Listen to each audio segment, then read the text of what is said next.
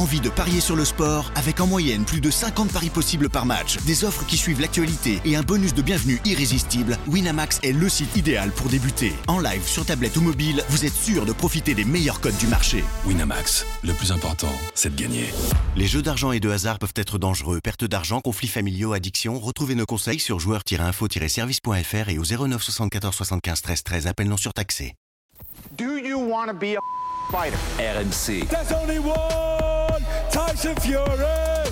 Fighters Club. I'd like to take this chance to apologize to absolutely nobody. Alexandre Herbinet. I am the greatest. Bonjour à toutes, bonjour à tous et bienvenue au 217e numéro du RMC Fighter Club, un Fighter Club qui remonte dans la cage cette semaine pour célébrer les héros français des mondiaux amateurs. 4 médailles pour la délégation française et on va recevoir 3 de ces médaillés et un des membres du staff pour vous raconter cette épopée. C'était en Albanie. Avec moi donc pour en parler Aujourd'hui, je suis ravi d'accueillir quatre membres de cette délégation française, dont trois médaillés. On va commencer par les médaillés, Nicolas, ça te dérangera pas Avec grand plaisir. Avant de faire le staff, on va commencer par notre médaillé d'or en moins de 61 kilos chez les juniors, Monsieur Bonjour. Bonjour. Félicitations déjà. Euh, merci. On a notre médaillé d'argent chez les moins de 52 chez les femmes, chez les seniors cette fois-ci. Delphine Benouèche, bonjour. Bonjour. Félicitations également. Beaucoup. Et enfin notre médaillé de bronze chez les moins de 61 juniors également, Monsieur Sambassima, bonjour. Bonjour, salut à tous. Félicitations aussi une nouvelle Merci. fois. Et enfin le coach, un des membres du staff de cette équipe de France. Il n'est pas tout seul, mais il va nous raconter tout ça. Monsieur Nicolas Haute, bonjour. Enchanté. Enchanté et félicitations à tout le staff cette fois-ci pour nous. Thank you. Il brille déjà au présent et représente de beaux espoirs pour le futur. La délégation française revient des mondiaux amateurs de MMA en Albanie, les poches pleines de breloques. Quatre médailles, une en or, une en argent et deux en bronze, qui viennent récompenser le travail du collectif tricolore derrière coach Johnny Frachet et qui sont autant de promesses pour la suite chez les professionnels, comme le montre l'exemple Manon Fiorot. L'avenir du MMA français est entre de bonnes mains et pour rendre hommage à cette belle réussite collective, le RMC Fighter Club reçoit quatre héros tricolores de ces mondiaux, les médaillés Soui Lareski, Delphine Benwesh et Samba Sima, ainsi que l'entraîneur Nicolas Haute. Oh, huge overhand right, right on the money. And Sama Sima from Team France wins by knockout here at bantamweight. Now it's a much more eventful position, and Benny Wash really unloading here. Oh, heavy shots from Ben Wash. This is just a hailstorm of punches and kicks. Oh wow! Our this curse uh, has attacked us today here early.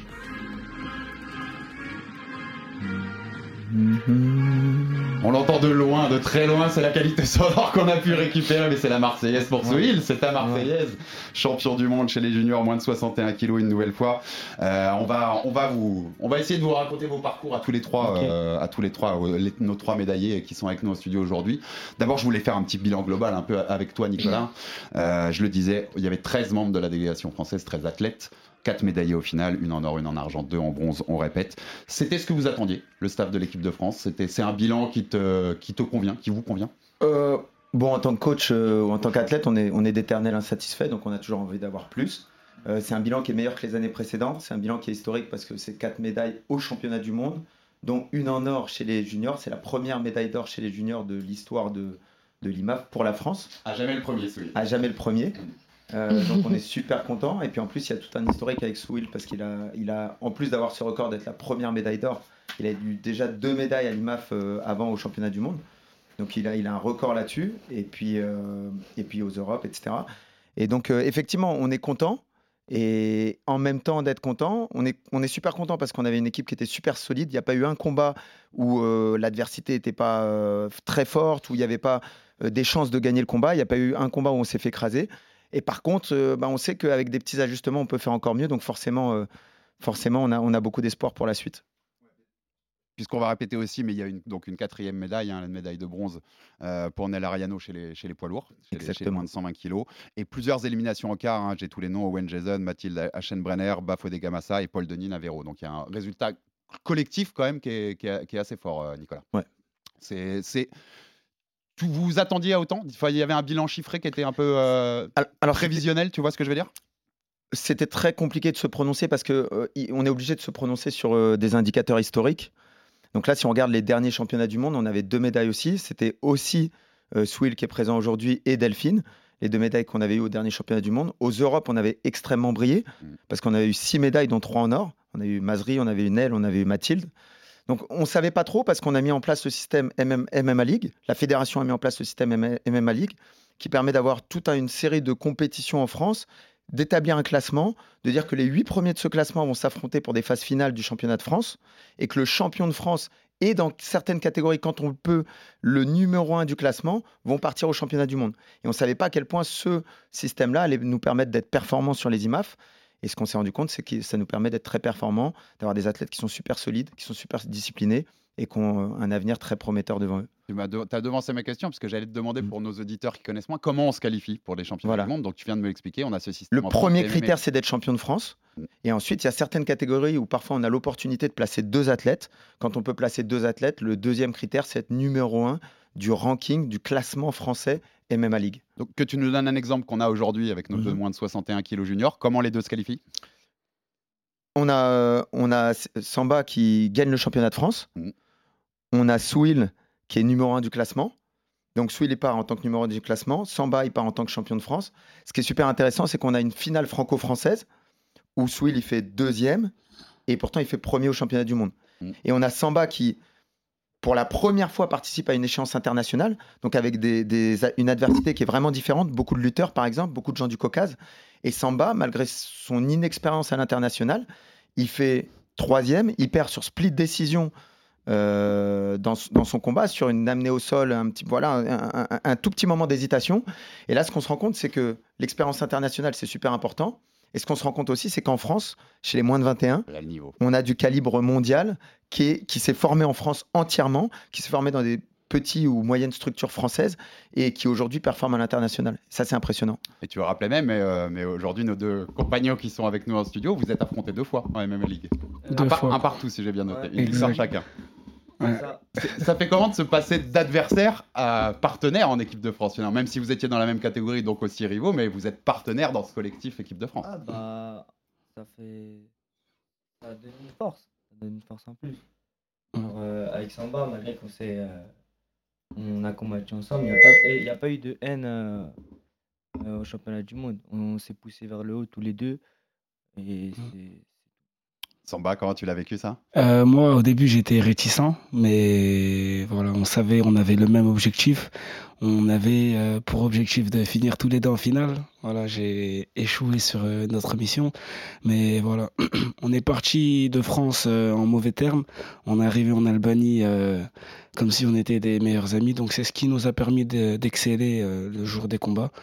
Donc euh, voilà, on est rivaux en France, mais on est amis euh, à l'étranger. On en parlait avec vous. C'était, c'était incro- Moi, je le dis d'un point de vue d'entraîneur, c'était incroyable à voir. J'ai- Il y a même des moments, je les ai filmés tous les deux dans des moments de complicité, alors Mhm. qu'ils savaient qu'ils allaient probablement se retrouver en finale. Ils s'encourageaient corps et âme pour que l'autre arrive à, à- jusqu'à la finale. Et euh, effectivement, ils sont pas arrivés jusque-là, mais, mais l'énergie qui était dégagée, c'était magnifique. Et puis on n'en était pas loin au final. hein. Et Euh, était, euh, si- S'il y avait eu cette finale, te- on serait juste mis une bonne, euh, on serait tapé dans la main et on Ouais. aurait dit que le meilleur gagne et puis voilà. c'est Ouais, ça c'est ça. Et j'aurais gagné. Non, C'est le jeu, c'est le jeu, Souil. t'aurais mis KO, toi, t'inquiète pas. Comme l'espagnol. On est en train de recréer une nouvelle rivalité du MMA français au Fighter Club. C'est génial. Non, mais c'est génial. Puis on en parlait en off, c'est que ça. Tu le résumes, Nico, en, parlant de l'histoire de, de Samba et Swill, c'est. C'est aussi une force collective. Au-delà des, performances individuelles de chaque athlète, c'est une équipe de France qui était en Albanie. C'était une équipe de France qui se connaissait pas avant le départ, ou peu, et qui là-bas a fait, front euh, comme, s'ils étaient un seul homme pour aller au combat. Le soutien des différents athlètes qui gagnent, qui perdent, c'était incroyable. La Marseillaise qui était chantée à la fin Ouais. du combat, Incroyable. les frissons qu'on avait, c'était fou. Et, et moi, j'ai envie de parler juste d'un petit truc, d'une petite image qu'on a eue à la fin de ce championnat du monde. Donc, le samedi, après une semaine euh, super dure, euh, la- le, le régime, les combats, etc., tous les combats, tous les jours. Le samedi soir, c'est la libération pour les athlètes. Ils peuvent aller faire la fête, ils peuvent aller faire ce qu'ils veulent.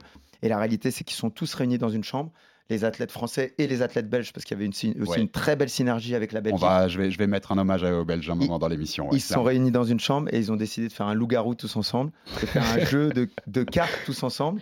Et, et pour moi, cette image, elle représente à quel point il y avait une, une cohésion de groupe et une volonté de rester ensemble et de, et de s'aider pendant C'est les Français ou les Belges qui ont dominé le loup-garou là? C'est nous, on les peut a le dire ça. fumés. Voilà, voilà. On les a fumés. voilà, on, on plante le drapeau un Non, peu dans la chambre là. Ils C'est étaient très forts, ils étaient très forts, les Belges. Euh, Delphine, on en, parlait, on en avait parlé aussi en off, c'est vivre les combats des autres finalement, c'est presque plus dans une format de compétition comme ça où on est dans un groupe, c'est presque plus prenant émotionnellement que ses propres combats. Incroyable, ouais, vraiment. Euh, pour le coup, je stresse pas beaucoup quand je combats. Je suis plutôt calme, plutôt euh, pas froide, mais enfin, Dans ton truc. j'ai pas le sang chaud, euh, je stresse pas.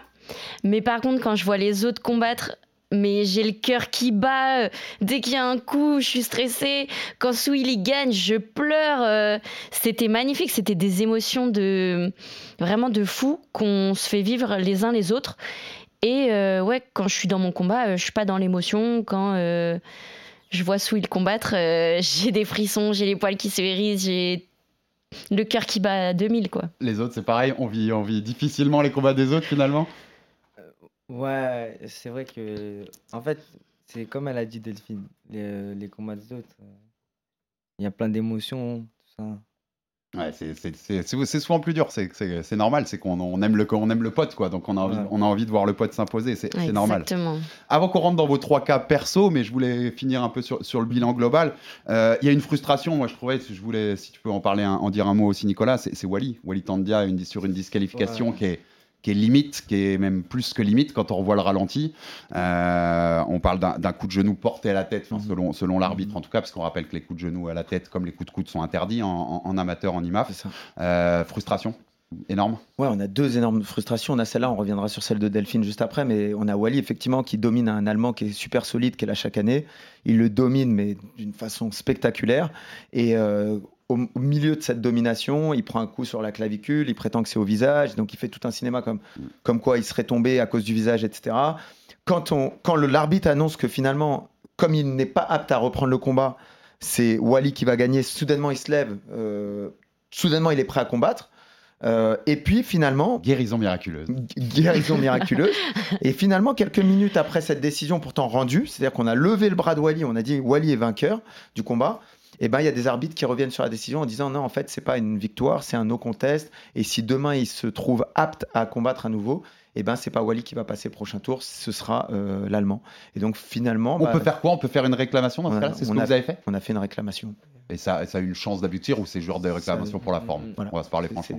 c'est- plutôt pour la forme. Hmm. On croise les doigts quand même pour celle de, de Delphine parce que c'est un enjeu qui est d'autant plus On important. va y revenir, ouais, Voilà. clairement.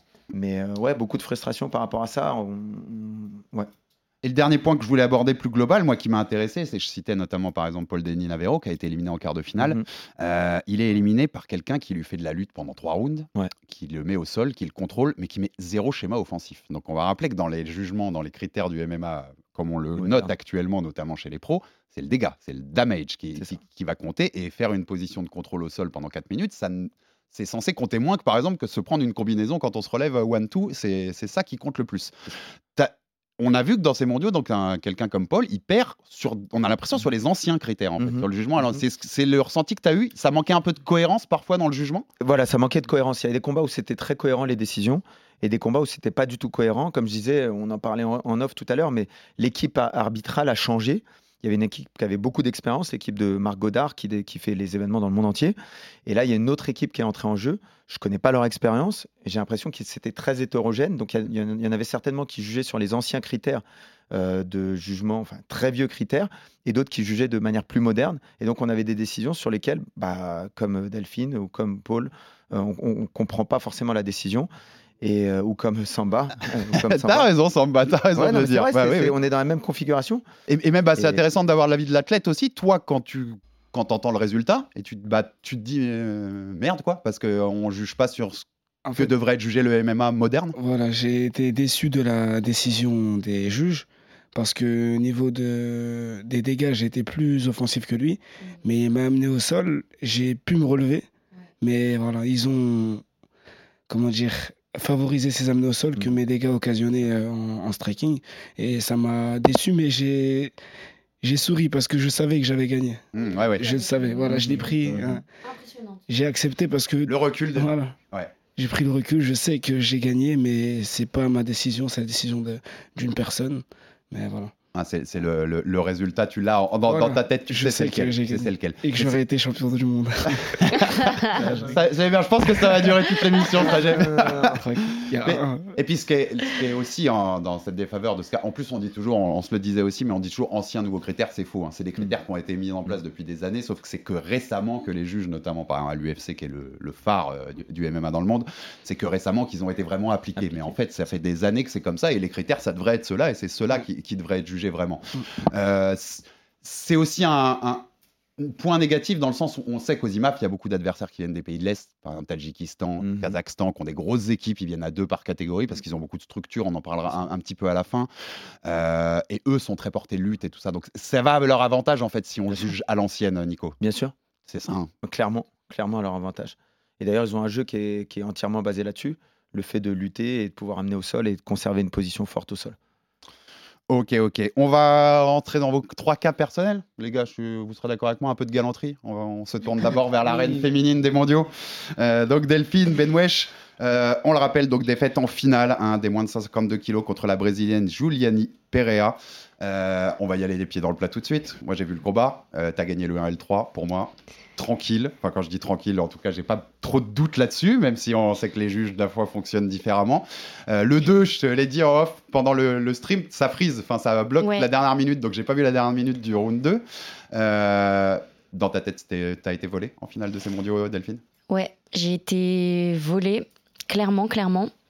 Euh, tous mes sacrifices, tout mon travail, enfin, je dis mais, mais c'est pas du tout mais, c'est toute mon équipe, Nico, euh, qui est derrière moi toute l'année, H, mon entraîneur euh, aussi de Evry. Bah, on s'est vraiment senti déshonoré de notre travail, enfin, pas de notre travail parce que c'est trop fort. En fait, c'était qu'une étape dans notre chemin qu'on était en train de baliser. On voulait cette médaille d'or avant de passer en pro. Notre objectif, c'est pas la médaille d'or des IMAF, c'est beaucoup plus haut. Mais euh, c'est vrai qu'en fait, ça aurait juste récompensé un an de travail acharné, de sacrifice. Enfin, j'ai pas vu les premiers pas de ma petite nièce, j'ai dû attendre un ou deux mois avant de les voir. Enfin, Mais- tout. Merci de rappeler aussi c'est quoi les sacrifices Ouais. des fighters? C'est pas que l'entraînement pour le c'est coup. ça, Ouais. c'est hum, des régimes euh, vraiment drastiques pour le coup quand je suis à 52 euh, je ressemble vraiment à un squelette euh, c'est dur euh, c'est fatigant c'est exactement on a fait un gros gros camp. Et bah se faire voler ça après avoir fait 100% du travail ça fait mal au cœur. Euh, après, c'est pas ce qui va m'empêcher euh, de continuer de monter, c'est pas ce qui va m'empêcher d'atteindre mes objectifs. Mais ouais, effectivement, euh, c'est hyper décevant. Samedi, euh, j'étais inconsolable. euh. Et il y a aucun doute dans ta tête que tu as gagné ce combat. Tu me disais même, Ouais, je suis tu allée t'as voir. posé la question à l'adversaire, elle aussi a peu de doute en fait. Alors, euh, j'étais à côté de mon adversaire au contrôle antidopage et je lui ai dit I'm sure I won the fight. Et elle m'a fait un petit hochement de tête, un peu gênée, etc. Et elle me disait respect, respect, respect. Et... Enfin, pas avec un accent anglais, avec un accent brésilien, mais, mais euh, ouais, euh, je pense qu'effectivement, euh, c'est une injustice. J'ai gagné. Et bah, c'est pas ce qui est écrit sur, sur l'examen final, mais. T'as pas eu ta Marseillaise, t'as pas eu ta médaille d'or, et voilà, c'est enfin, C'est c'est- ça. c'est quand même un manque quand on a fait le travail, comme tu dis, pour, Alors- pour l'avoir. Elle a eu la masse. J'ai eu ma Marseillaise par mes compatriotes. Pendant que je combattais, ils étaient à 2000% derrière moi, ils criaient pour moi, ils chantaient pour moi. Et euh, franchement, ça me fait plus plaisir que la Marseillaise vienne de leur bouche plutôt qu'elle vienne euh, des enceintes des IMAF. Donc euh, j'ai quand même eu ma Marseillaise, j'ai eu mon lot de consolation. Mais c'est vrai que j'ai pas eu ma médaille d'or. Enfin, j'en ai eu une autre de ma meilleure amie. Mais euh, Pareil, elle est plus symbolique, Voilà, tu vois, c'est- important. C'est du symbolique. combattre avec la Marseillaise derrière, tu te prépares juste à l'UFC Paris, puisqu'on sait que c'est la tradition maintenant que sur chaque combat Eh des bah, il y a la Marseillaise derrière. hein. tu disais, tu disais, on voulait la médaille d'or avant de passer pro. Ça change quelque chose, toi? C'est-à-dire que tu te dis, bah, j'ai envie d'y revenir pour aller la prendre cette médaille d'or, ou ça Rien change à rien voir. à ton parcours Rien Non, à voir. Rien à voir. Non, en fait, euh, ça me conforte même plus euh, qu'autre chose dans mon choix de passer pro. Euh, je pense vraiment que moi, j'ai validé mes objectifs en amateur. Enfin, on a validé euh, les objectifs en amateur. Et euh, là, on va essayer d'enchaîner euh, les combats pro. Pour euh, bah, aller vers euh, notre objectif. Je sais pas si tu veux en parler. Bon, je vais, je vais, je vais le brocher là-dessus et je, je finis un peu là-dessus. C'est début 2024, on passe pro? C'est ça, bah, il me faut des un petit contacts peu. déjà ou des choses pour des On orgas a ou eu pas des propositions, ouais, avec euh, la BTT JB Shelby qui s'occupe de moi. Ouais, tout à fait, j'allais, le souligner. ouais. Ouais. Euh, qui fait un travail euh, bah, top euh, d'ailleurs et je le remercie infiniment. Je pense que le travail de la BTT, notamment cette année, on peut que s'incliner Ouais. ce qui- C'est difficile de critiquer, effectivement. Et euh, on a effectivement euh, des petites pistes. Et bah, ouais, N'hésite voilà. pas, n'hésite pas à le dire si Mm. t'en as envie. N'hésite Non, pas. bah, on va passer pro. On veut juste euh, un petit temps pour faire les adaptations parce que je sais pas encore mettre les coudes. Bah, les genoux au visage, euh, je pense que c'est qu'une question de réglage, ça va aller vite. Et oui, s'adapter aux 5 minutes plutôt que Temps de 3 combat qui est minutes. plus long quand même. C'est ça. 3x3 ver- versus 3x5. Mais ouais, ouais, on- on- en gros, on veut se laisser deux mois, deux mois et demi pour euh, bien travailler sur la transition. Et une fois qu'on sera, qu'on se sentira prêt, donc aux alentours de février euh, ou mars, j'aimerais qu'on, ouais, j'aimerais surtout qu'on ait une- un rythme de combat qui soit très fréquent. Un combat par mois. Là, il faut comprendre que ça, c'est un truc dont je voulais parler. Il faut comprendre que les athlètes qui sont là, ils ont fait quatre combats en une semaine. Et ça, la plupart des gens, quand ils pensent, au, ils pensent MMA, ils peuvent pas penser ça. Quatre combats en une semaine ou cinq combats en une semaine avec des pesées tous les matins, avec des adversaires qui sont plus forts à chaque tour. C'est vraiment un système qui est hors, hors du circuit professionnel. dingue. Franchement, c'est dingue. Quand Système pyramidal dans lequel chaque adversaire est plus fort que le précédent. Il a été sélectionné dans son propre pays. Le niveau euh, d'affrontement qui a lieu à l'IMAF, c'est très, très, très, très élevé. Et, donc, quand, tu quand disais, on euh, performer comme ça, Pour préciser, les seniors, il y a une journée de repos le vendredi avant les finales, Ouais. mais pour les, nos deux amis Pour les juniors, juniors, ça s'enchaîne. hein. C'est ça s'enchaîne le vendredi, sans journée de repos. ouais. Et ils Euh, ont pas un cocard. c'est quoi, 5 combats du coup C'est vraiment qu'ils sont C'est le bons. niveau de performance, c'est ça, ça. qu'on voit. Nico, comme tu as la parole, juste un petit mot sur Delphine. Je vais te faire dire un mot sur, Ah, sur nos, trois, nos trois invités du jour. Qu'est-ce qui fait sa force? Qu'est-ce que, qu'est-ce que, Comment tu pourrais la définir dans la, dans la cage, Delphine? C'est une- premièrement c'est une guerrière. c'est ça. Premièrement c'est une guerrière euh, avant toute chose, c'est-à-dire que elle est là pour charbonner, elle est là pour aller au combat, elle est là pour euh, pour remporter la victoire. Elle, elle fait pas de la figuration, elle est là pour emmener la guerre. C'est une c'est une femme qui est légère, 52 kilos. Donc c'est des catégories dans lesquelles il y a quasiment pas de KO et elle finit quasiment tous ses combats euh, par KO ou TKO. Et là, moi, je pense que la finale, si l'arbitre pas euh, n'avait pas interrompu, c'était aux alentours de une minute après le début du combat, quand elle commence à la foudroyer. La nana est titube, la brésilienne, et l'arbitre intervient pour sauver la, la brésilienne. Si à mon avis, il n'intervient pas là, moi, je pense qu'on la termine dans, dans ce round-là. Donc ça, c'est la force de, de Delphine. Je, je voulais aussi préciser, Delphine et, et Samba et, et, et, euh, Souil, ils sont plus jeunes, donc ils ont un emploi du temps qui est un petit peu moins chargé, mais qui est déjà chargé quand même.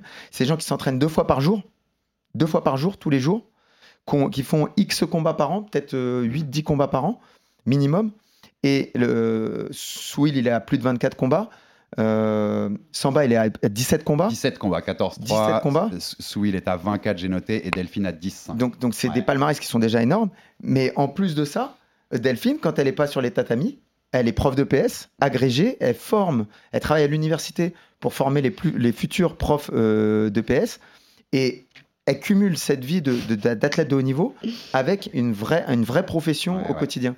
Et donc les sacrifices, quand elle parle de sacrifices, et moi c'est ce qui m'a le plus chagriné, A- Amateur, j'allais dire amateur n'en a que le nom. Enfin, c'est, Elle est- c'est professionnel. pour en fait. entraîner Ah, beaucoup ouais, de pros, les pour entraîner beaucoup de pros, Ouais, c'est ça.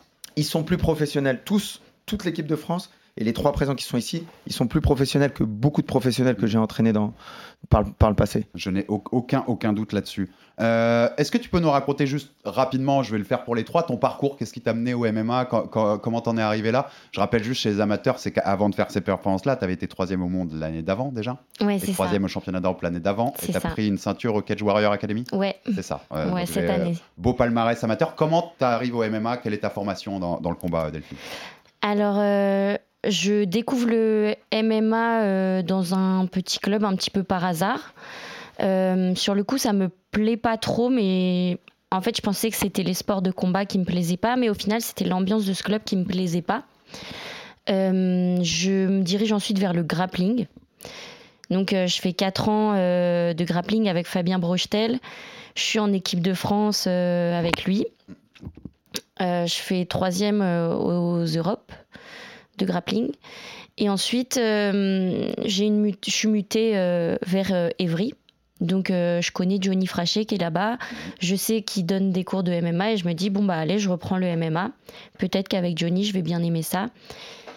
Et, euh, Et oui, la réponse est oui. oui. c'est le crush. c'est le crush. Je deviens bah, de plus en plus passionnée. Euh, je me rends compte qu'il n'y a pas qu'au sol que je peux performer, en striking aussi. Je rencontre un coach de boxe anglaise, Hollywood, qui est aujourd'hui euh, mon coach avec euh, Nicolas Haute. Et il me voit mettre un coup de poing dans un sac et c'est moi qui recule. C'était il y a un an et demi, je ne savais pas mettre un coup de poing. Donc il m'apprend toute la boxe anglaise, je combats en boxe anglaise. Je suis à 5-0 en boxe anglaise. Et euh, bah, petit à petit, c'est devenu ma force dans mon jeu. Tout le monde me prend pour une strikeuse, mais à la base, euh, je suis une grappleuse. C'est bien. Ouais. Tu vas pouvoir sortir d'autres armes de ta poche, tu vois, en grappling. exactement. Ouais. Et je sais pas encore bien l'utiliser, mon grappling en MMA. Donc, euh, ouais, ça annonce un futur assez prometteur. Et donc, c'est de là que je suis partie, quoi. Et ma dernière question pour toi, Delphine, elle sera, je l'ai cité dans mon intro, on a, on a un, un parallèle pour toi chez les, chez les féminines qui est, qui est fabuleux, c'est Manon Fiorot, qui a été championne du monde en Ouais. MAF, qui est aujourd'hui numéro 2 euh, de sa catégorie à l'UFC, qui a même été numéro 1, enfin, qui, est- qui est aux Mm. portes du titre. Ouais. C'est une inspiration pour toi, Manon? Alors, euh, En plus, y a on a personne chez les strawweight à l'UFC pour l'instant. Je dis ça, je dis rien. ouais. Donc chez Bah, les vous moins de pouvez 50 leur envoyer mon. CV. Hein. On fera passer le message. Mais ouais, c'est c'est une inspi. Ouais, ouais, ouais. Ouais. Ouais, vraiment euh, très gros niveau, très gros striking. Euh, je suis très impressionnée euh, par son travail. Après, euh, il y a d'autres filles euh, de ma catégorie aussi à l'UFC qui m'inspirent beaucoup. Rose, euh, Weili Zhang, qui ont juste un des, un des plus beaux striking de l'UFC, filles-garçons confondus. Ouais, ça va. Toutes catégories Il y a confondues. pire à prendre. ouais, c'est ça vraiment. Enfin, c'est pas, c'est peut-être pas le meilleur. hein. Je m'emballe peut-être parce que je les aime beaucoup. Je suis pas objective, mais je pense que c'est dans le top 10, euh, top 15 quoi. Donc euh, oui, toutes ces combattantes, dont Manon, euh, sont des inspirations pour moi. Eh ben, merci beaucoup. On rappelle, Delphine, tu as 28 ans et on suivra avec force les, les débuts chez les pros en 2024. Ça on va suivre ça plaisir. avec beaucoup d'attention après ces beaux résultats amateurs. Zamba, tu me laisses Ah oui, avec, avec le roi de la KT. Tu, avant, avant, avant de te faire toi, c'est le médaillé d'or avant le médaille de bronze. Je suis désolé, hein, mais c'est la hiérarchie qui veut ça. L'année prochaine, ça sera moi le premier. On changera dans le Fighter Club l'an prochain. Euh, Souil, euh, je te rappelle, donc, euh, donc on le disait, 19 ans, méda- médaillé d'or chez les juniors en moins de 61 kilos. Euh, voilà l'avenir qu'on a chez les moins de 61 kilos, hein, euh, vu ce que j'ai autour de la table.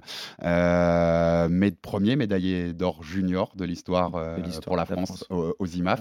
Euh, déjà, t'es fier T'es fier d'être le premier Je sais que le French MMA, qui est un des comptes qui a beaucoup suivi, euh, et on, on leur envoie un, un petit merci clin à d'œil parce qu'ils ont, donné MMA, beaucoup de un force. travail énorme. Exactement, comme DS Sport Content, les deux comptes ont donné beaucoup de force pour, pour nos amateurs.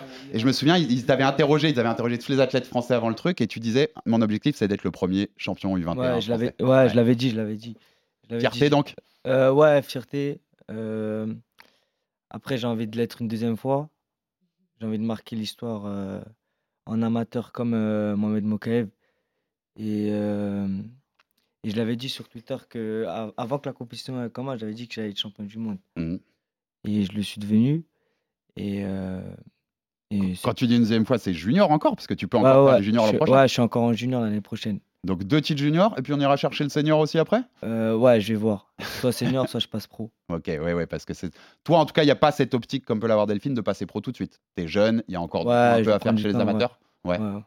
Com- comment tu viens, toi, pareil, au MMA Est-ce que tu peux nous raconter, comme tu es très jeune, mais déjà, mais déjà un, un beau palmarès Euh, Et puis on disait, c'est fou, mais tu as déjà 24 en amateur à 19 ans. Enfin voilà, c'est là aussi on voit que les carrières amateurs, bah, mm. ça, ça donne une expérience dingue et très jeune, tu vois, quand on sait que le nombre de mecs qui ont commencé le MMA sur le tard, finalement, beaucoup plus tard que ça.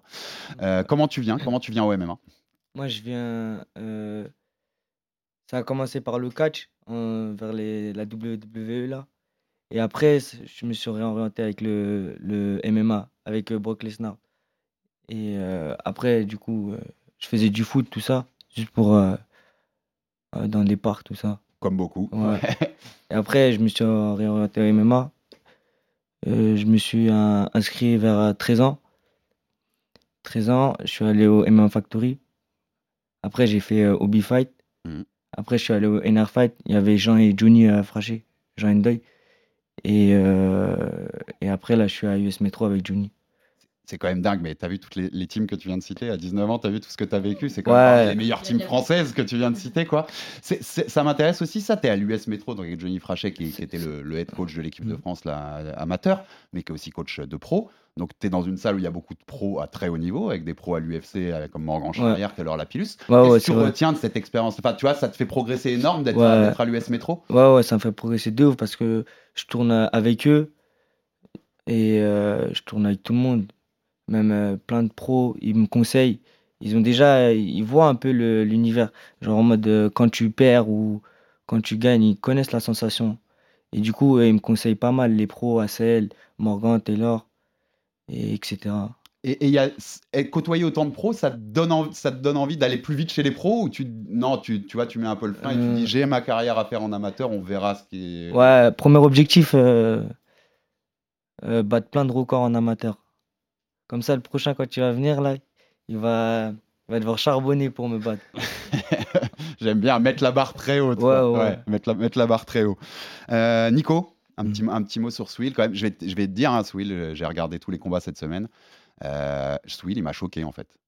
Euh, la capacité au scramble face à des mecs dont, qui font de la lutte comme des tarés depuis qu'ils sont tout jeunes, là, les, les Tadjiks, les, les Kazakhs, euh, la variété de ses coups, toujours avoir la bonne solution au bon moment.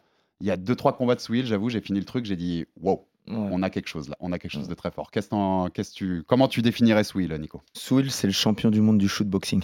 Le shootboxing, c'est la capacité à allier la boxe et la lutte. Je pense qu'il y a très peu de gens euh, en France, même chez les pros, qui est capable de faire du shootboxing aussi bien que Swill. C'est-à-dire qu'à partir du moment où il se met en mode boxe-lutte, il est tellement illisible, on ne sait pas s'il va boxer, s'il va lutter, s'il va, kicker, si- personne ne sait. Il est trop compliqué quand il fait ça. Et il a une vitesse incroyable. Donc il est très très compliqué. Soussou, il a commencé à, à 13 ans, le MMA. Donc il a commencé avec Samir Feydin, donc c'était tout de suite, euh, il a été pris dans de bonnes mains. Et ensuite son passage au B-Fight, c'était relativement court. Très rapidement, il a été avec Johnny et Jean, donc euh, deux entraîneurs qui ont énormément d'expérience, qui apprennent les bonnes choses. Et Swill, là où c'est la nouvelle génération, c'est que c'est des mecs, dès le début, nous on apprenait euh, de la boxe, de la boxe taille, de la lutte. Dès le début, il a, appr- il a appris les bons schémas du haut niveau. Samir Feydin était champion du Cage Warrior. Ça me fait penser à un Saladin Parnasse qui a commencé en Exactement. MMA direct. et Exactement. Je vais te dire, je sais pas si tu seras d'accord avec moi, Nicolas, sur des combats dont je te parlais, je finissais le combat de Swill et je me disais, ça c'est du MMA moderne. C'est du MMA moderne. Tu vois ce que je veux dire? Et, et le plus- moi, je dirais que le plus grand ennemi de, de Soussou euh, jusqu'à présent, c'était lui-même. C'est lui-même, sa Ouais. capacité à rester concentré, sa capacité à exploiter la totalité de son potentiel. émotionnel. Euh, on- il a déjà médaillé à très haut niveau parce qu'en deux- 2021, il médaillait déjà au, au World IMAF. Euh, aux Europes, il médaille. À chaque fois, il médaille. Il finit pro- euh, deuxième ou troisième, mais il est toujours sur le podium. Et, euh, et voilà, pour moi, il s'est juste accompli jusqu'au bout. Peut-être que la défaite contre Samba lui a fait beaucoup de bien au championnat de France parce qu'elle lui a permis de s'ajuster et de dire Ok, si je veux aller chercher le plus haut niveau mondial, il y a des phases sur lesquelles je dois être très percutant, très performant. Et là, aujourd'hui, non seulement il gagne, mais c'est pas il gagne. Le champion, en finale, il surclasse le, le Tadjik. Il n'y a, il y a pas un espoir qu'on puisse donner la décision à l'autre. Il l'a surclassé de A à Z.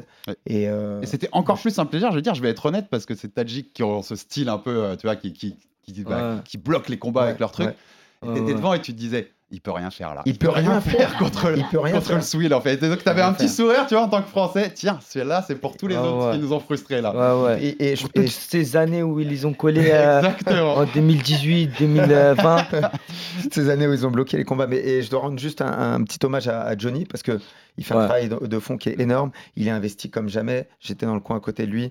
Il, il- il était au bout. Il fermait les yeux pendant la décision en espérant qu'on n'allait pas voler à son athlète cette décision.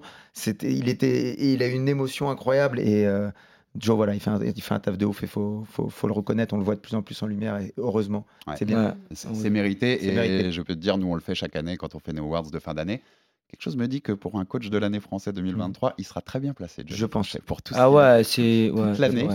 Euh, il sera très haut placé. Mais on en reparlera en fin d'année. Euh, Swill, juste pour finir, tu l'as cité, donc ça m'intéresse. Tu as cité Mokaef, qui, était, euh, Ouais. qui est aujourd'hui à l'UFC euh, top 10, je pense, chez les moins de 57, euh, chez, chez Euh, les Fly, ouais. euh, je crois, il me semble qu'il est. euh, ou 11e, C'est enfin, ça. peut-être pas, il est, il, est, il, il est dans ces eaux-là, euh, qui a une énorme carrière IMAF avec beaucoup de résultats. C'est une inspiration pour toi, Mokaef Euh, Dans son parcours, tu vois ce dans que je son veux dire parcours, ouais, c'est ça. Pas, Dans pas le style, mais dans le parcours. Ouais, dans son parcours, ouais, c'est ça. Quelque chose que tu veux imiter, toi, c'est Ouais. terme, ce, ce serait l'UFC aussi dans, dans la tête? Ouais, ouais, ouais. Ça serait. Ouais, c'est ça, c'est le plan. Ouais, mais bah écoute, on a très hâte déjà de voir ça et je te disais, euh, il est dixième, on me reprécise mon KF euh, dans les oreilles. Et on a très hâte de voir ça et puis je disais, ça m'a, c'est le MMA moderne donc oui, on va te suivre avec beaucoup, beaucoup, beaucoup d'attention, voilà, dans, dans les années et les Ouais. mois à venir. Euh, on passe à Samba, on passe à l'homme en fait qui va devoir empêcher l'autre de battre tous les records, c'est ça si j'ai bien compris, si j'ai bien compris l'idée.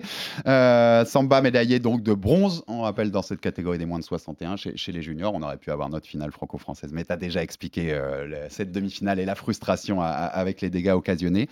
Euh, com- comment tu juges déjà toi ton tournoi? Tu as été frustré de ne pas avoir cette finale franco-française quand même? Euh, j'ai été frustré, mais très content de mon parcours. Parce que, comme euh, Nicolas l'a dit, c'est ma première euh, compétition internationale.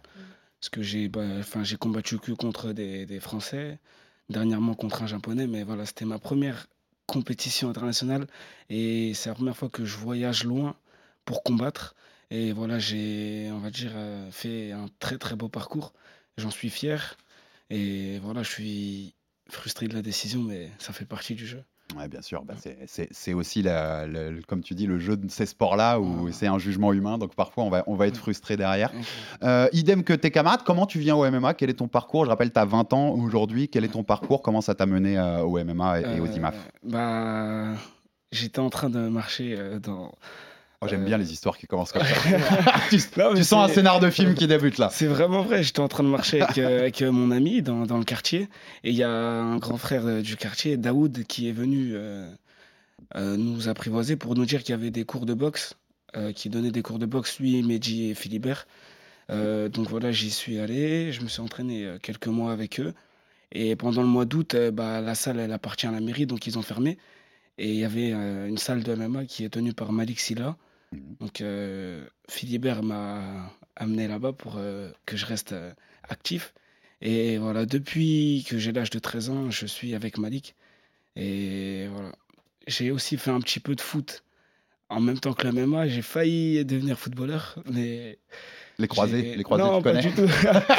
Il y a ça, mais aussi quand on perdait, euh, bah, on se rejetait tous la faute l'un sur l'autre. Or que dans la MMA, si je perds, c'est que à cause de moi. C'est très marrant. T'es pas le euh, premier du tout. Ah bon T'es pas le premier combattant à me dire qu'il y a des gens qui ont fait du foot et qui ont dit j'arrivais pas à ne pas dire que. Enfin voilà, le- Voilà. le côté c'est la faute du copain ou c'est la Voilà, faute. Dit au moins dans le sport de combat, si je perds, c'est moi. Exact. Donc c'est pour ça que je me suis dirigé vers euh, le MMA plutôt que le foot. Et j'ai toujours été euh, attiré par, comment dire, l'adversité.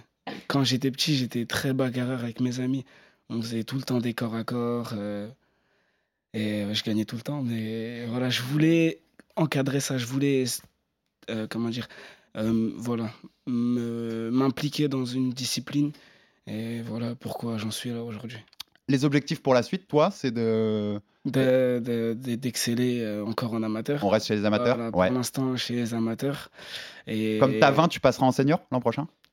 Ou tu restes chez les juniors? je- Ça dépend des dates. Mais je pense que Ouais, ça dépend du mois, du mois de naissance. Comme ou- habituellement en fin d'année, je crois que ça, Ouais. ça ferait. euh, je serai en senior. Ça ferait un passage senior. Ouais, je serai en senior. Bon, bah c'est bon. Ce qui est intéressant. Ce qui est intéressant pour nous, c'est super intéressant. Ouais, bien sûr. On va s'entraider pour. euh, on aille chercher tous les deux nos médailles d'or pour. euh, On va fois. frapper les Tajiks, les Ouais, Kazakhs. ouais. voilà. Tout le monde. Nico, un petit mot sur, euh, sur Samba et le type de combattant qu'il est? Pareil, je vais t'avouer, devant les combats de Samba, moi j'ai été très très agréablement surpris. Je t'avais pas vu combattre encore Samba, je, suis- je suis honnête. Et euh, j'étais un peu comme Swill aussi. J'étais, voilà, je me suis dit, eh ben là on a, on a un sacré talent. Et je vais même te dire, j'ai quelqu'un ici euh, dans la rédaction qui m'a envoyé un message pendant la semaine qui m'a dit, mon nouveau chouchou euh, pour les années à venir, il s'appelle Samba Sima. Ah. Euh, donc, euh, que- qu'est-ce que tu pourrais me dire sur lui et ses qualités de combattant? Bah, exactement la même chose que ça. C'est-à-dire que Samba, c'est- pour nous, c'est la pépite de la compétition. Euh, Soussou, ça, ça a toujours été notre chouchou. C'était le plus jeune, performant, etc. Et on a Samba, le rival de, de, de Soussou, qui arrive dans l'équipe de France. Et, et c'est une, bah, on l'a vu s'exprimer il y a deux secondes, c'est une crème. Il est super pisse, il est super gentil, il est super respectueux, super bien éduqué. Et le mec, quand il rentre dans, dans une cage, il, il- il- il tue tout le monde. Il reste aussi calme dans la cage qu'il est en extérieur de la cage. Je l'ai vu se proler, se retrouver dans des positions super bizarres en grappe. Il regarde à gauche, il regarde à droite. Froideur, normal. il met une frappe, il se sort de la situation. On l'a pas vu au sol. On l'a quasiment pas vu au sol sur, sur cette IMAF. Mais je- je- j'ai décelé un énorme potentiel au sol. Je suis sûr qu'en vrai, on, on avait un game plan de pas aller au sol, mais je suis sûr qu'il est super bon au sol. Euh, il est super complet. Et, et puis voilà, quoi. On, on en veut plus des jeunes comme ça. euh, qui sont déterminés, qui sont travailleurs, qui sont des tueurs et qui sont aussi, aussi calmes, respectueux et matures. Et, c'est... et j'ai l'impression, là, entre les deux, même en, même en trois quarts d'heure ici, que la rivalité qui, des fois, des rivalités peuvent être négatives ou t'a- t'amener vers le bas, là, j'ai l'impression qu'elle vous monte plutôt vers le haut et qu'il y a une, plus qu'une rivalité, il y a, euh, voilà, on s'entraîne ensemble, quoi. Enfin, tu vois, on se monte Ouais, ensemble. ouais. On monte à chaque fois, on met tout le temps la, la barre haute. Ouais, c'est, c'est ça comme, qui est euh, important. comme Malik Mokot l'a dit, il y a la rivalité, euh, il y a la rivalité Ferrari-Lamborghini. Bah, c'est comme Swill. Ouais, hein. c'est ce qu'il nous a dit. C'est la... En plus, ils me font des punchlines. Euh, Qu'est-ce que ça. je fasse Qu'est-ce que tu veux que je C'est fasse avec, Malik. ces- Ouais, avec ces jeunes c'est- déjà passés Qui la Ferrari? Ferrari? C'est lui, moi je suis Lambo. Je suis Lamborghini. c'est ça. C'est bon, t'acceptes, Ah ouais. Will? Lambo, Attends, c'est qui les numéros 1 C'est Lambo. Ah non, ça dépend pour les personnes, mais voilà. plus, plus spécialiste de combat que, que de Ouais, voiture, est, j'ai l'impression. Euh, je voulais juste rapidement, avant, on va avoir un petit invité surprise pour vous aussi au téléphone, mais juste rapidement, parce qu'on en a parlé tout à l'heure, vous faites, on rappelle, en amateur, hein, donc il y a 5 combats en 5 jours ou 4 combats, puis une- un jour de pause, comme tu as eu Delphine, puis la, la finale le samedi. C'est une pesée tous les jours. On se repèse tous les jours. Co- Comment on vit ça et comment on gère ça Vu que tu me disais que tu ressemblais à un cadavre à moins de 52, la parole est à Delphine tout de suite. Dis-leur l'heure. Comment on gère ça Les Alors, horaires. la Ah ouais, pesée est à 6 heures. Enfin, non, la navette pour partir à la pesée est à 6 heures. Donc, on est confronté à deux choix quand on n'est pas tout à fait au poids. le premier choix, c'est de cutter euh, le soir. Donc, euh, Ouais, cutter, ça veut dire perdre de l'eau Mm. parce qu'on n'a plus rien d'autre à perdre. Donc, euh, cutter euh, le soir. Et du coup, dormir si on y arrive déshydraté. Et c'est un petit peu plus long à récupérer. Ou Oui, donc c'est pas comme les, les- les pros qui cut puis partent à la c'est ça. Là, tu dors déshydraté? Euh, bah, il y a le choix. Ou l'autre choix, c'est de se lever à 4 heures. Désolé Nicolas, hein, parce que c'est le choix qu'on a fait. c'est se lever à 4 heures, cutter à 4 heures du matin, aller à la pesée, comme ça on reste le moins longtemps possible déshydraté. Mhm. Euh, et ensuite se réhydrater et euh, bah, rebelote tous les jours. Mais c'est tous les jours, c'est ça la dingue. Ouais. On n'en peut plus, les gars Surtout qu'à la finale, on a eu une petite frayeur. Vas-y, vas-y. Oh. Ouais, en fait, il y a une fatigue qui s'accumule, il y a une fatigue du cut qui s'accumule, il y a une fatigue de la semaine, on récupère pas parce que le lendemain, il faut refaire un cut, on passe la journée à l'arène. On sait pas, parfois on combat à 14h, 15h, 16h, on rentre à l'hôtel, il est 20h. C'est extrêmement, euh, extrêmement fatigant. Et, euh, et ouais, ils, ils ont, ils, ont, ils ont eu le, le courage et l'abnégation de, de faire ça. Ce que je recommande toujours, moi, pour les amateurs, c'est d'arriver au poids pour éviter ces choses-là. Ouais, Euh, être par- sur, eh, arriver au poids et rester Arriver au poids et rester au poids, c'est le mieux. Après, parfois, quand, quand on est dans, sur des transitions euh, où on passe de l'amateur et on se dirige vers du pro, Mhm. parfois on fait des main events comme elle a fait à Colchester au, au Cage Warrior, où bah, en fait la pesée c'est la veille, donc ton poids il commence à monter un petit peu plus pour s'habituer à ces. Et donc ça devient un petit peu plus difficile. Donc nous, c'est vrai que sur, le, sur, le, sur la pesée, on a eu un vrai travail qui est fatigant.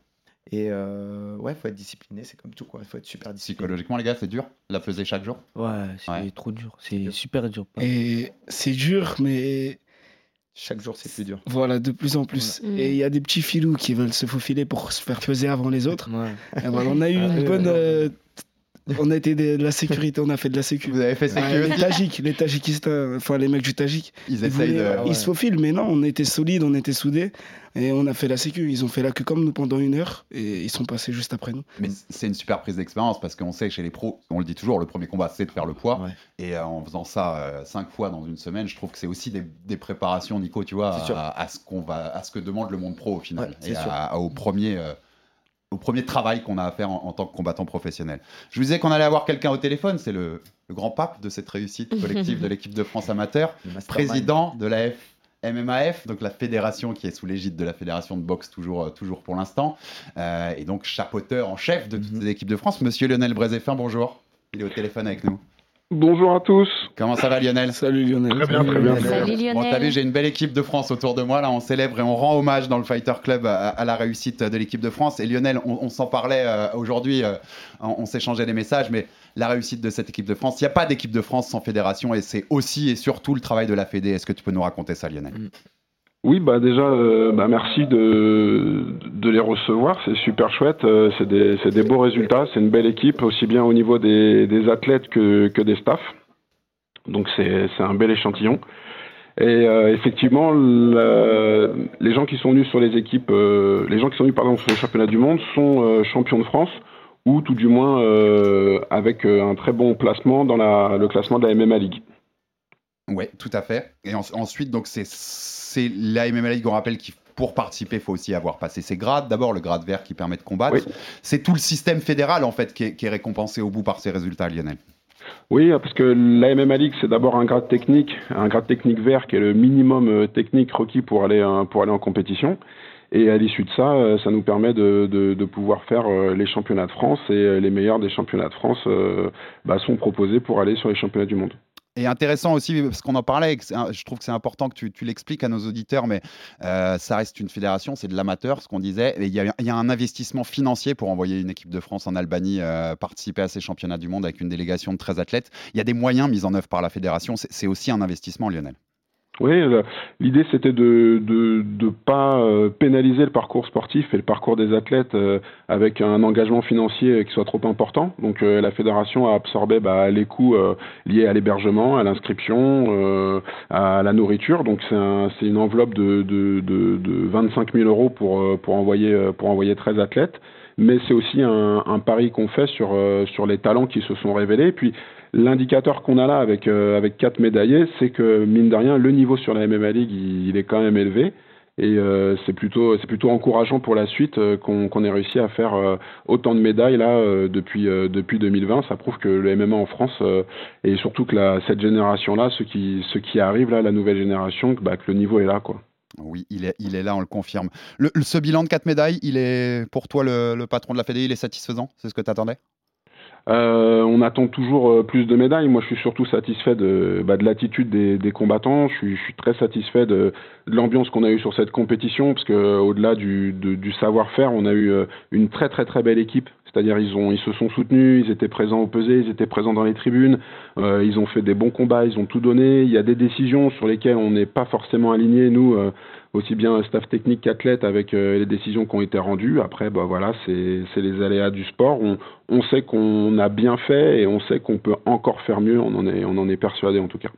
Je sais aussi que pendant, et, et je te laisserai ensuite Lionel, mais pendant, ces, pendant cette semaine des IMAF, on a eu aussi des débats sur les réseaux sociaux sur les, les moyens qui étaient alloués, euh, qui étaient alloués euh, par certains pays pour, le, pour le, le Mhm. MMA amateur par rapport à la France. On parlait de Tadjikistan le- tout à l'heure, Kazakhstan, quand même des équipes avec 40 personnes. Ils sont Mhm. aux IMAF depuis qu'ils sont tout jeunes. Ils ont, ils ont, ils, L'Ukraine. ils ont fait toutes les, toutes les tranches d'âge des IMAF avant de monter. C'est Mhm. c'est quelque chose vers lequel vous voulez tendre c'est, tu vois, aller vers ce modèle-là, euh, Tadjik, Kazakh, avec, beaucoup de moyens, ou tu considères que les moyens mis en œuvre pour l'instant pour l'équipe de France sont suffisants par rapport à un sport qui est quand même jeune? On rappelle qu'il est légalisé en France que depuis 2020, hein, le MMA. Bah, les moyens qu'on engage sont proportionnels, euh, si tu veux, au nombre de licences euh, qu'on a et au nombre de clubs qui s'affilient. Donc, euh, de toute manière, euh, euh, si on n'a pas de licenciés, si on n'a pas de club, euh, c'est, on, ça va être compliqué de faire et les MMA League. On a fait huit étapes l'année dernière et en même temps pouvoir emmener des gens sur les compétitions. Moi, je préfère qu'on emmène des médaillables. Euh, le but, c'est pas forcément d'emmener euh, 40 ou 70 personnes, mais c'est d'emmener euh, des gens qui ont des, chances de médaille et, euh, et pour l'instant on est on est plutôt bien. C'est ce que je faisais à l'époque à la CFMMA et j'ai fait des sessions où on partait à on partait à quatre mais on revenait avec euh, avec trois médailles. Donc euh, l'idée pour nous c'est d'engager les gens qui sont médaillables et, euh, pour l'instant ça fonctionne. On peut mieux faire mais ça fonctionne déjà très bien. Et puis je tiens à rajouter, mais je, parce que je le sais, souligner l'importance du travail du staff. Nicolas, je te, je te regarde aussi pour ça, mais le travail de Johnny, le travail de Lionel aussi, qui s'adapte aussi, qui regarde ce qui se passe aux IMAF pour adapter aussi la façon dont on prépare nos athlètes, parce que selon ce qui se fait dans les pays étrangers, je sais qu'il y a beaucoup de boulot derrière. Donc, Ouais, euh, on n'a pas parlé depuis le début de Christophe Dafreville qui était tout à fait, t'as raison, je l'avais noté. qui ouais, été un soutien euh, technique, tactique, mais aussi euh, moral très fort euh, pendant cette compétition sur le staff euh, technique et d'entraîneur. Donc on salue Christophe et on lui passe le big up.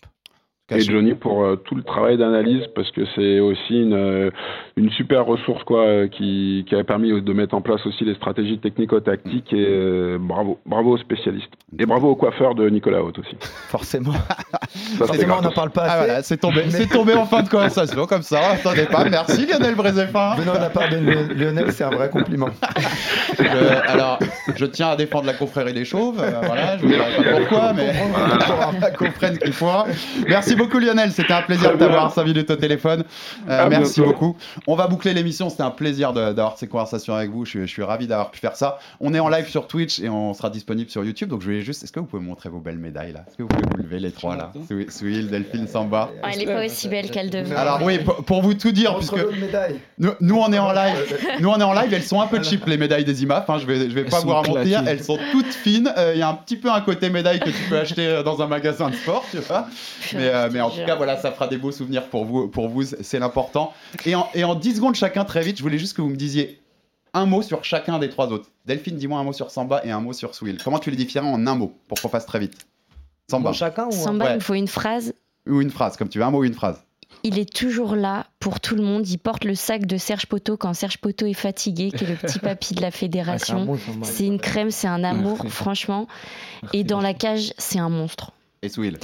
Ouais. Souil, mais Ah. pareil, euh, adorable pour euh, tous les membres. euh, Enfin, moi, il me propose d'aller marcher euh, pour m'aider à perdre le poids alors que lui, il est au poids. Enfin, une perle. Et Ah bah pareil, pareil, il s'occupe des personnes âgées. exactement, exactement. Non, Souil, waouh, potentiel de malade. Samba, sur Swill. Sur Swill, c'est avant tout, c'est un adversaire, c'est devenu une personne que j'apprécie. C'est une personne qui me permet de me pousser vers le haut. Parce De que je me dis, meilleur. voilà, de devenir meilleur, merci. Parce que il est là et j'ai envie d'être là. Donc c'est un adversaire avant tout, mais c'est une source d'inspiration. Euh, voilà, j'ai j'ai vu les résultats qu'il a fait et j'ai envie de faire de même et encore plus. Donc euh, il m'inspire. Et un mot sur Delphine? Delphine, c'est une grande sœur. C'est un plaisir d'avoir partagé euh, ces IMAF avec elle. Elle est très très touchante et c'est une personne incroyable au quotidien. Donc euh, change pas et, et merci d'être qui Merci tu es. beaucoup. Et est-ce qu'on peut dire un mot sur Nico? Ah, Oui, bien sûr, mais attends, je finis avec Souil qui dit un mot sur vous deux. Si tu veux, tu diras un mot pour conclure sur Nico. Souil. Moi, je dirais Samba. euh, Samba, c'est quelqu'un de humble et de très fort à la fois. Ouais. Merci. Et Delphine? Et Delphine, c'est une, une championne. Et maintenant, vous avez 30 secondes pour vous lâcher sur Nicolas Haute avant que je conclue l'émission. Ni- Vas-y, Nicolas- vas-y. Allez-y. Nicolas Hott, c'est l'ordinateur avec euh, Johnny et Daf. C'est euh, un mec euh, tout le temps dans les petits détails sur euh, les stratégies. Et euh, ouais, c'est ça, c'est un ordinateur. Les deux autres, un petit mot sur Nico? Je dis comme ça, on finit en beauté. Euh, Nico, c'est une rencontre incroyable. C'est un passionné, un technicien, euh, un très bon technicien. Et voilà, il nous a, enfin en tout cas pour moi, il m'a apporté un côté technique, mais aussi un côté euh, humain.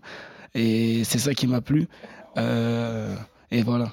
Merci pour tout, Nico. Merci à toi. Delphine, on conclut avec toi. Nico, c'est l'alliance entre la compétence euh, de haut niveau et l'investissement de haut niveau. Il est aussi investi que compétent et ça fait que des merveilles. T'as pas besoin de brosse à reluire ce soir, Nicolas. Elle, elle a déjà été passée dans, dans le Fighter Club, en tout cas. Merci beaucoup à vous quatre pour la Merci présence. C'était très Merci cool. beaucoup. Et un big up parce qu'on en avait parlé dans l'émission. La Belgique avait 10 athlètes au championnat ouais. du monde. Ils ont fait 5 médailles. Euh, Il y a notamment le, le titre pour Inès Boulabarge, mais aussi pour Patrick Abirora qu'on a déjà reçu ici et qui va faire du sale chez les pros. Je vous l'annoncer Ouais. déjà. Ouais. Donc Ah un ouais, gros ouais. big up à cette équipe belge. On sait qu'il y avait beaucoup de rapports entre vous, qu'il y a On eu les adore. confrérie. On les adore. Et, Messi, et gros Motsar. big up à eux, ouais. Motsar aussi, qui est tout, même si elle est tombée en quart. Enfin voilà, il y a- il y, a du monde. hein. Ouais. tous. Il y, a- il y a du monde euh, sur, sur la Belgique et ça nous ferait plaisir. Très, Mais vous, on va vous suivre tous les trois. Ouais, tous les équipe trois. Et Nicolas, enfin, on suivra de toute façon Et- les aventures aussi. On peut dire un dernier mot aussi. Vas-y. Euh, voilà, merci à nos partenaires d'entraînement Mm. parce que c'est nous qui brillons dans la cage. Mais voilà, sans eux, on progresse pas. Merci à Mm. ceux qui en ont. euh, merci à nos sponsors. Merci à nos coachs aussi qui s'investissent énormément Ouais. et à nos familles qui, voilà, ils sont pas dans la cage mais ils ont, ils se restent autant que nous. Donc merci à notre entourage. En tout cas pour moi, merci à mon entourage et merci à tous. Vous l'avez 100% bien dit. d'accord. Bien, bien élevé Samba, vous me l'avez bien dit. faut, il Il, faut. il a, il a tout résumé. Abonnez-vous sur toutes les plateformes pour rater aucun épisode du Fighter Club. On est aussi sur YouTube, vous pouvez vous abonner chaque semaine. Envoyez-nous de la force, des commentaires, des pouces bleus, ça fait toujours avancer le bousin. Et suivez tous ces trois futurs champions du MMA français. Ils sont déjà brillés chez les amateurs et ils brilleront aussi chez les pros. Merci à tous et à très vite pour un nouveau numéro du RMC Fighter Club. RMC Fighters Club. Envie de parier sur le sport avec en moyenne plus de 50 paris possibles par match, des offres qui suivent l'actualité et un bonus de bienvenue irrésistible Winamax est le site idéal pour débuter. En live, sur tablette ou mobile, vous êtes sûr de profiter des meilleurs codes du marché. Winamax, le plus important, c'est de gagner. Les jeux d'argent et de hasard peuvent être dangereux. Perte d'argent, conflits familiaux, addiction. Retrouvez nos conseils sur joueurs-info-service.fr et au 09 74 75 13 13. Appel non surtaxé.